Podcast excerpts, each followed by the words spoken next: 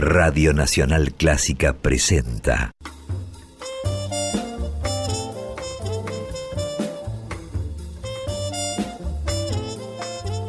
Divertimento de sábado por la noche. Idea y conducción, Nicolás Pichersky.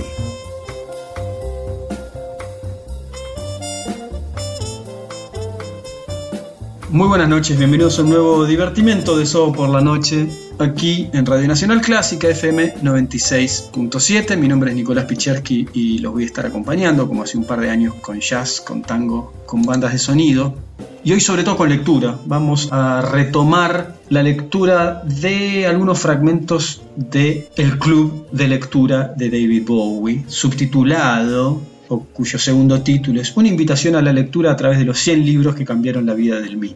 Vamos a admitir que lo primero que uno pensaría, y creo que lo dije hace un par de semanas cuando lo comenzamos a leer ante un libro así, es ¿qué me quieren vender? No es sobre Bowie, aunque finalmente lo es, no tiene que ver con sus letras ni con su, música a priori, y no lo escribió Bowie. Sin embargo, el libro es muy muy bueno, me sorprendió, pensé que era un ardid más para colocar un nombre de pop y hacer este, marketing con algo medio transversal, aledaño, para construir otra cosa superflua. Y la verdad que el libro es muy muy bueno, por eso vamos a volver a su lectura y lo vamos a, a maridar con alguna música que tiene que ver justamente con la lectura. Además, hoy en Divertimento de Sábado vamos a estar compartiendo lo nuevo del pianista israelí Shai Maestro. El disco se llama Human, editado por ECM, sello favorito de este programa. Y nuestro clásico contemporáneo va a tener que ver con un hermoso personaje clásico del jazz llamado Charles Mingus, pero no directamente con él, sino con la Mingus Big Band. Eh, una vez que falleció Mingus, hubo dos grandes orquestas que tuvieron, que tienen vivo su legado, la Mingus Dynasty y la Mingus Big Band, que también tuvieron este, miembros en, en, común y iban de una a la otra. Tal vez sea un poquito más conocida la Mingus Big Band, con algún que otro disco, una discografía tal vez un poco, un poco más amplia, que se, que se supo mantener más. Pero eh, el proyecto es hermosísimo porque tiene que ver, para empezar, muchos son ex músicos de, de Mingus, y con continuar esa doble labor tan eh, como su ídolo, Ellington, Ellingtoniana, de Mingus, que era un compositor pero también un, un, arreglador. No siempre tuvo Big Band como la Mingus Big Band, de hecho tuvo más bien combos el gran Charles Mingus, eh, pero los hacía sonar realmente como una orquesta. Así que tenemos el Club de la Lectura de David Bowie, el piano introspectivo de un sello al que los estándares de jazz le importan muy poco, aunque aquí alguno hay, y siempre hay a través, por ejemplo, de los, discos de Jarrett, y eh, que no mencioné el nombre del álbum, Blues and Politics. Eh, dentro de todas las aristas que hacían ese gordinflón hermoso que era Charles Mingus, uno era la política, en realidad la política eh, atraviesa todo el jazz de los 50 y 60, pero hubo algunos artistas, este, digamos, de jazz más discursivo, que lo llevaron este, a un plano más expresivo. En la música negra siempre estuvo la política, incluso en el free jazz, que es como la negritud diciendo, estos somos nosotros no el jazz comercial, no la big band, no la música bailable. La música negra es esto.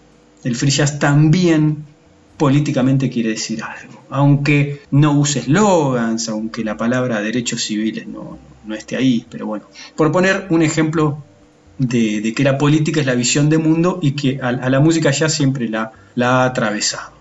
Debería resultar obvio, por su modo de vivir la vida, que David Bowie era una persona tolerante, inclusiva y extraordinariamente receptiva al sufrimiento de los marginados y a las víctimas de la sociedad. Si a alguien le queda alguna sombra de duda, debería echarle un vistazo a La otra historia de los Estados Unidos, de Howard Zinn, que explica la historia de América desde el punto de vista de los esclavos, los indígenas americanos, las mujeres y otras figuras marginadas cuyas voces apenas se escuchan hasta hace poco. Que hoy se le preste más atención es en parte mérito de su autor, Howard Zinn. La primera edición de La otra historia de los Estados Unidos salió a la venta en 1980 y fue un éxito inmediato. Zinn lo revisó y lo actualizó varias veces antes de su fallecimiento en 2010. La modificación más reciente es de 2005. Sigue vendiendo aproximadamente unas 100.000 copias al año. Sin dijo que le motivaba la responsabilidad que sentía de poner en conocimiento de la gente una información que no conocía y animarla así a replantearse las ideas preconcebidas que tienen sobre el mundo. El peligro está, por supuesto, en que este noble objetivo se vuelve innoble en un abrir y cerrar de ojos. Gracias a las redes sociales, la mala información disfrazada de buena información puede acabar inyectada más rápido que nunca en el flujo sanguíneo de quienes son incapaces o no quieran advertir la diferencia. Bueno, muy bien, leíamos algunos fragmentos del libro de David Bowie, el club de lectura de David Bowie, en realidad, perdón, el libro de John O'Connell, periodista que entrevistó más de una vez a David Bowie, que recopiló los 100 libros favoritos de Bowie. Los fragmentos de recién se refieren a La otra historia de Estados Unidos, lo cual he leído y mencionado, de Howard Zinn, editado, como bien dije, en 1980. Hay edición local a través de esa hermosa editorial de literatura y de ensayo que se llama Siglo XXI. Y Howard de alguna manera podría ser como un Eduardo Galeano estadounidense. Es un poco aragana la comparación, pero para salir del paso no está mal. Eduardo Galeano lo, respetaba muchísimo a Howard Zinn y viceversa. Y traza no unas venas abiertas eh, de América Latina, el libro, sino unas venas abiertas de, Estados Unidos. Y como he leído, eh, a través de, las mujeres, de las luchas por los derechos civiles y de los indígenas, y también de los, uy, no sé cómo decirlo, vamos a decir de morenos de los morenos, porque afroamericano me da un poco distante, negro es, es incómodo si uno no lo es, efectivamente, pero podríamos decir de los morenos. Bueno, eh, y de ahí la recomendación entre los 100 libros favoritos de Bowie de la otra historia de los Estados Unidos de Howard Zinn. Libro que, además este, humildemente recomendamos con calidez. Es un libro hasta práctico a veces, cuando uno quiere volver a ver algún tema de Estados Unidos, el New Deal, la, gran, la depresión, la guerra de Vietnam, está dividido en, capítulos muy, muy pedagógicos, pero, pero tiene una, una versión y una visión de Estados Unidos realmente singular. Sé que ahora, sin ser un experto, hay historiadores que lo critican a Howard que, que es un, dicen que es una visión y versión de Estados Unidos un poco elástica, más de termómetro social y más cultural eh, que regida y por qué no rígida este, con datos históricos. Me sigue igual pareciendo un, libro interesante, incluso eh, no es que uno se ponga en el rol de historiador, al menos para, para discutirse. Bueno, ¿con qué vamos a acompañar la, la mención de que la otra historia de los Estados Unidos era uno de los libros favoritos de Bowie, justamente en lo que estamos leyendo, el club de lectura de David Bowie, una invitación a través de los 100 libros que cambiaron la vida del mito. Vamos a ir con Duke Ellington, vamos a ir con un disco muy especial que trata de hacer, de contar de manera instrumental la historia no de Estados Unidos, pero sí de los afroamericanos. El disco se llama Black, Brown and Beige. La tapa es hermosa, aparece el Duke junto a Mahalia Jackson, la cantante de gospel, y es un antiquísimo proyecto, por así decir, de Duke Ellington porque lo presenta en el año 43 en el Gran Carnage Hall.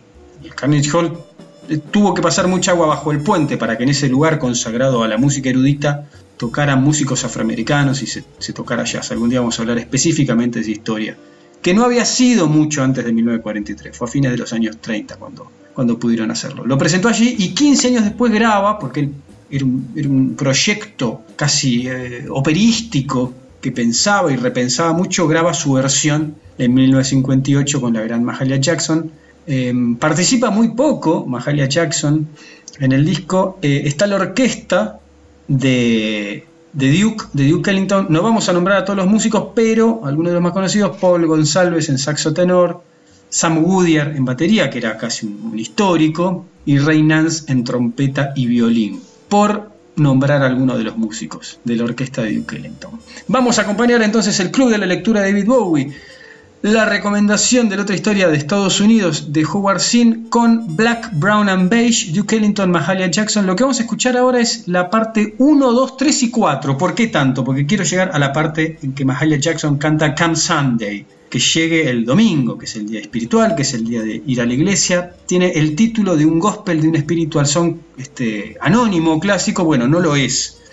eh, es efectivamente Duke Ellington, lo compuso para esta obra, a pesar que después lo grabaron otros. Instrumental, por ejemplo, dice Gillespie, hay una hermosa eh, versión vocal con A.B. Lincoln. Los dejo entonces con Duke Ellington y Mahalia Jackson.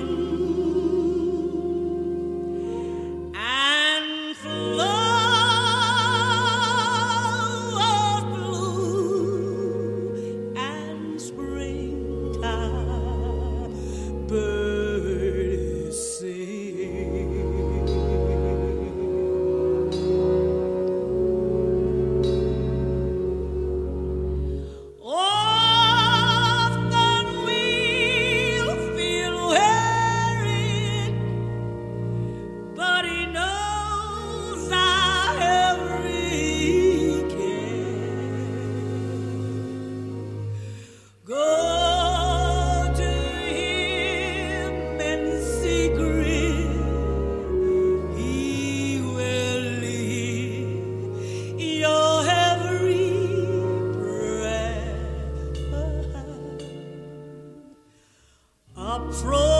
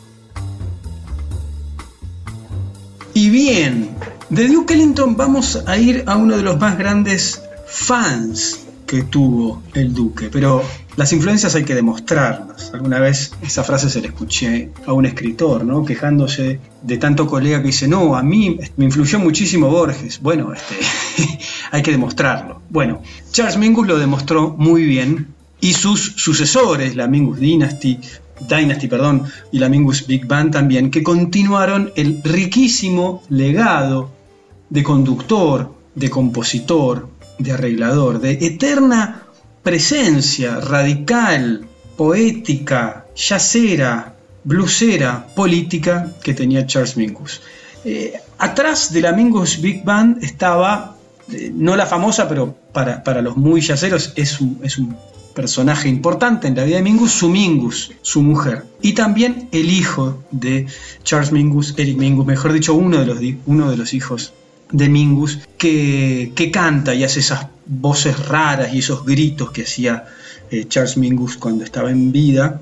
En la Mingus Big Band este, quedaron a cargo de, de su hijo. Han pasado algunos músicos importantes por la Mingus Big Band, como Chris Potter, como Randy Brecker, Randy Breaker, como Michael Forman, que también ha grabado en el sello ICM, que lo mencioné hoy y del cual vamos a escuchar algo más adelante.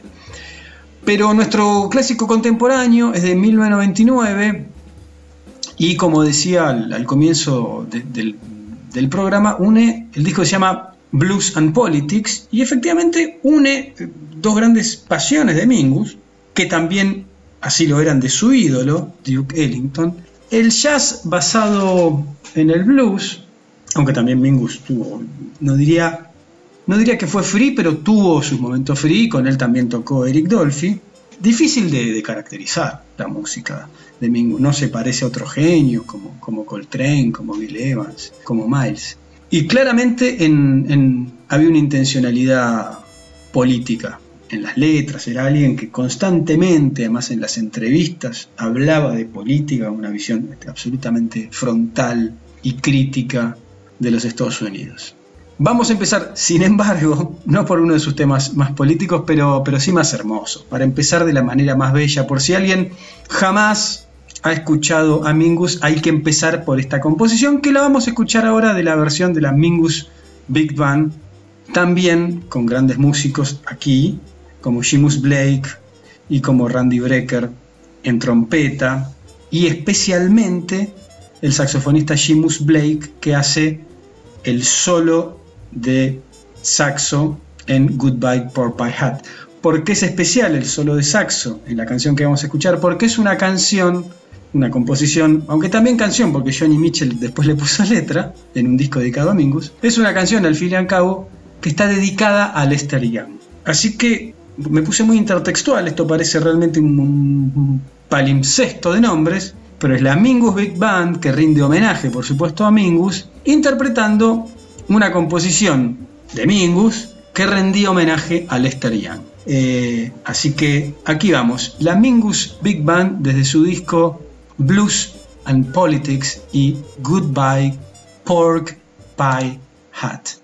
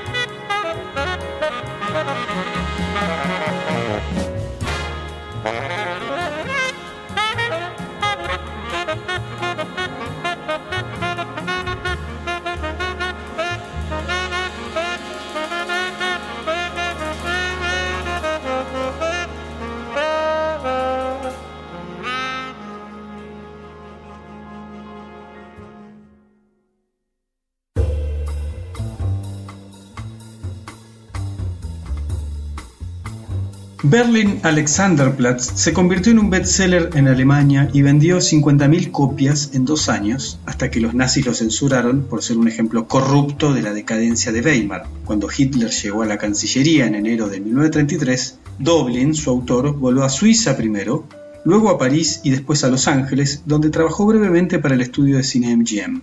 La novela, escrita con una densa jerga y siguiendo el estilo del flujo de conciencia, se ha ganado cierta fama por ser intraducible a cualquier otro idioma. David Bowie debió de leer la muy impopular traducción que hizo el inglés en 1931 Eugene Jolas, amigo de James Joyce, que convierte el Berlinish de Dublin en una jerga vulgar de acento estadounidense.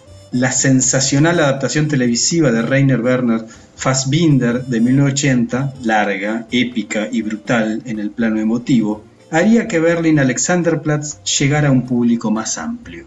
Cuando Alfred Doblin estaba escribiendo Berlin Alexanderplatz en los años 20, Alexanderplatz, el corazón de la novela, era el eje de la vida nocturna, surcada por las vías del tranvía, famosa por su fea comisaría de policía de color rojo y por los almacenes Tietz. A finales de los 70, cuando Bowie e Iggy Pop vivían en Alemania, era el centro de Berlín Oriental donde abundaban los deprimentes y grises edificios. Bowie e Iggy Pop habrían leído Berlin Alexanderplatz para viajar al pasado, pero sin el consuelo de la nostalgia ni de cualquier otra cosa.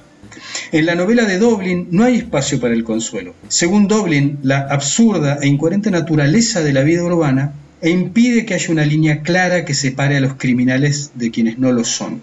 Narra la historia de Biberkopf, desde muchos puntos de vista distintos y mezclando también muchos estilos, eslóganes publicitarios, alusiones bíblicas, canciones y recetas. Biberkopf es el hombre desguarnecido, shakespeariano, que está en un limbo existencial, el tipo de hombre con el que Bowie fantaseaba en convertirse en sus noches más pasadas de vuelo. Fragmentos del club de lectura de David Bowie y, por supuesto, lo que leíamos era algunos párrafos de el capítulo dedicado a Berlin Alexanderplatz de Alfred Doblin, escrita en 1929, que era uno de los 100 libros favoritos de David Bowie. Hay algunas ilustraciones en el libro, hay algunos dibujitos, y justo en este aparece este Bowie con, con Iggy Pop como paseando en las calles berlinesas. Em, Alfred Doblin, como bien eh, explica en este capítulo, sí, la pasó muy mal, tuvo que emigrar, era judío, y, pinta ese huevo de la serpiente que va a pintar también eh, Bergman unos años después, en el caso de Bergman, con, un, guion propio, que era la República de Weimar, cuando este, todos sabían que se estaba desmoronando y a la vez no se sabía exactamente cuándo o cómo, pero que, que la cosa, que la serpiente en esa, en esa república de Weimar, de esa democracia tan frágil. Creo que el libro dice, este, cuando Hitler asume el poder, fue, sí, lo asumió democráticamente, pero fue prácticamente un golpe de Estado y todo estaba en ebullición artísticamente también, ¿no? La República de Weimar con esa mezcla este, cabaretera de teatro y, literatura y escritores como, como Karl Kraus y tan, tantísima gente, era, fue un punto de ebullición que seguramente eh, a Bowie en sus famosos años berlineses, ya que vivió allí un tiempo y graba y produce varios discos, eh, fue muy importante a través del libro, como cuenta el club de lectura de David Bowie. ¿Y con qué vamos a acompañar justamente esta lectura berlinesa? Bueno, lo vamos a hacer con, Dave Brubeck, eh, un disco que ya de los 70, no es así el Brubeck más conocido de fines de los 50, Take Five, a pesar de que su, su popularidad no menguó nunca, lo sumo, este, el jazz sufrió diferentes grados de, popularidad, eh, pero ya es un, es un Brubeck que graba este disco cuando vinieron en, plena época de la fusión, digamos, en los 70, en, el Berlin Philharmonia, o sea, en, la Filarmónica de Berlín con Jerry Mulligan, con Jerry Mulligan en saxo barítono, Brubeck por supuesto en piano, Alan Dawson y batería y Jack Six en contrabajo. Esto era un LP, un álbum normal que luego se reeditó como doble. Vamos a seguir el Intonianos, ya que comenzamos el Intonianos y Mingusianos, y de este disco, acompañando la lectura de Berlin Alexanderplatz, o sea, Dave Brubeck en vivo en la Filarmónica de Berlín, vamos a escuchar del Duke, del Duque, Things Ain't What They Used to Be, las cosas no suelen lo que no son lo que solían ser.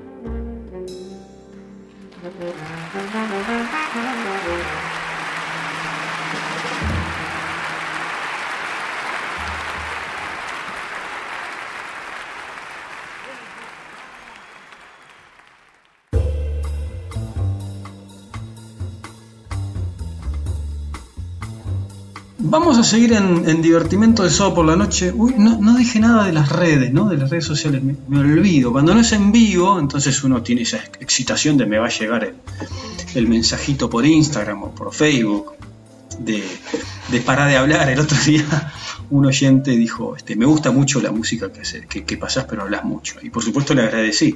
Este, voy a tratar de hablar menos en todo caso.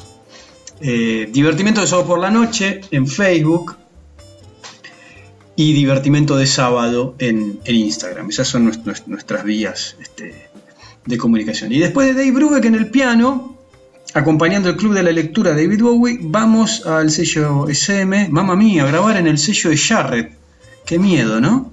Tiene 33 años, es israelí, es muy joven. Shai Maestro, el apellido es destino en este caso. Viene de tocar con un contrabajista fabuloso también de Israel, que es Abishai Cohen, que ha editado varios discos para, para Blue Note Records que, suelen sonar o que en general los pasamos porque siempre tiene cosas muy interesantes. Abishai Cohen eh, canta a veces en, ladino. Bueno, y de ahí viene Shai Maestro con este que ya su segundo disco para el sello ECM, Edition of Contemporary Music. Vamos a escuchar eh, dos composiciones por ahora de este disco. Primero empezamos con, con una de él, de Shai Maestro, Mystery and Illusions. Y luego estamos muy elingtonianos hoy. Vamos a seguir con, el Duque, un clásico, In a Sentimental Mood, en realidad de Duke Ellington con, con Irving Mills. Para eh, tener un estándar cerca, ¿no? un clásico de jazz cerca. Lo acompañan a Shai Maestro en este su segundo disco para SM como líder. Bueno, Shai Maestro en piano, Jorge Rueder en contrabajo, Ofrin Yema en batería y Philip Dissac en trompeta. Es un cuarteto, no diría para nada este, digresivo, revolucionario, pero sí diferente, distinto. Un trío de piano más la trompeta. Eh, Mystery and Illusions del propio maestro y luego el clásico de Duke Ellington In a Sentimental Mood.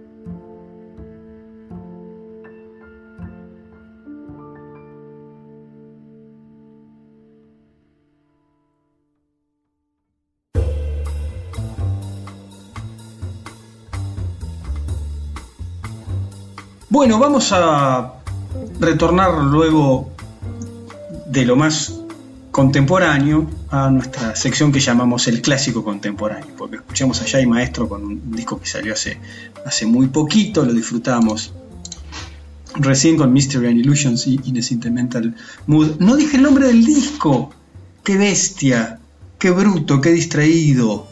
Human se llama el disco, humano, y efectivamente es... Eh, es un jazz muy humano. Eh, bueno, ahora vamos a nuestro clásico contemporáneo que venimos compartiendo, que es eh, Blues and Politics de la Mingus Big Band. Y ahora sí vamos, una política, eh, ya desde el título. La canción de lucha, y lucha acá podría leerse como, como liberación de Haití. Haitian Fight Song, clásico de clásicos de Charles Mingus, pura potencia, pura prepotencia, pura furia mingusiana, blues, jazz, gospel, gritos, aullidos, fuga hacia adelante, pero en un nuevo arreglo por la Mingus Big Band del disco Blues and Politics del año 1999. Los dejo con la música.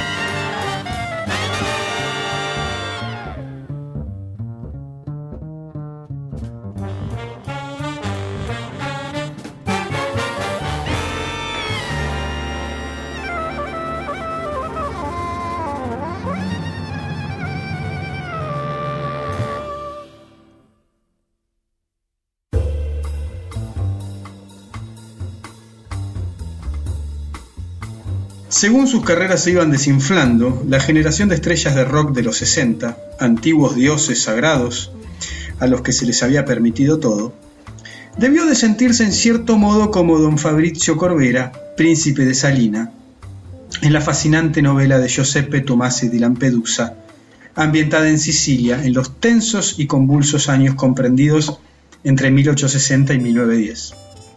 Don Fabrizio representa a la antigua aristocracia siciliana que, como se indica al comienzo del Gato Pardo, está amenazada por il Risorgimento, la campaña en pos de la unificación italiana capitaneada por Garibaldi. Don Fabrizio, astrónomo aficionado con un sentido de la ironía cósmica prácticamente budista, se da cuenta de que el viejo orden está cambiando y de que su clase, que ha ostentado complaciente el poder durante siglos, está condenada a la irrelevancia. La pompa y el boato resisten por el momento. Sin embargo, dando un paseo por su jardín, don Fabrizio cae en la cuenta de que las flores desprenden un desagradable aroma parecido a la putrefacción. ¿Se sentiría así David Bowie? La sombra de la irrelevancia que oscureció su existencia a mitad de su vida se había despejado ya en la década del 2000 pero sabía que podía regresar en cualquier momento y que la muerte estaba pisándole los talones. Heden, el álbum de 2002 que dio inicio a su primera fase del renacimiento de Bowie, arranca con Sunday, un tema cuya resignada y desengañada letra es un reflejo del consejo que le da a don Fabrizio, su sobrino y pupilo Tancredi, que se ha sumado al movimiento favorable a la unificación en aras de la Realpolitik porque cree que sus acciones le darán una oportunidad de supervivencia a la clase dirigente siciliana. Si todo va a seguir como está, entonces serán ellos los que deben cambiar. Fragmentos de El Club de la Lectura de David Bowie, por supuesto el capítulo dedicado a El gato pardo de Giuseppe Tomasi di Lampedusa, en el que recupera, eh, recordando la película, este, el, diálogo entre Tancredi, Alain Delon eh, y Lancaster, este, don Fabricio y hace una comparación muy linda con el renacimiento que vivió Bowie. Eh, para quien no sabe, en el 2000, un poco como Dylan en los últimos años, que no, era de los artistas, digamos, que si bien hacían giras, no de los más este, comentados o que aparecían en los medios y, que tuvieron un resurgimiento, un renacimiento. De ahí la comparación eh, que nos hace pensar en la novela, que es realmente extraordinaria, y en la película, dirigida por, eh, creo que el más aristócrata de los directores italianos de esa época fantástica, que fue eh, Luchino Visconti en la película, como dije, con Bar Lancaster, Alain Delon y la hermosísima Claudia Cardinali. Bueno, ¿con qué vamos a acompañar esta lectura de El Club de la Lectura de David Bowie? Y con El Gato Pardo, uno de los 100, uno de los 100 libros favoritos de, de Bowie. Bueno, con la banda de sonido de la película El Gato Pardo, que es de Nino Rota, el, compositor estelar de toda la filmografía de Fellini. Em, de la banda de sonido de la película vamos a escuchar la composición llamada I sogni dei principes, el sueño del príncipe. ¿Con qué soñaría? Y seguramente con esa frase famosa de la novela y de la película, es necesario que todo cambie o que algo cambie para que todo siga igual. De ahí el concepto en política de gatopardismo.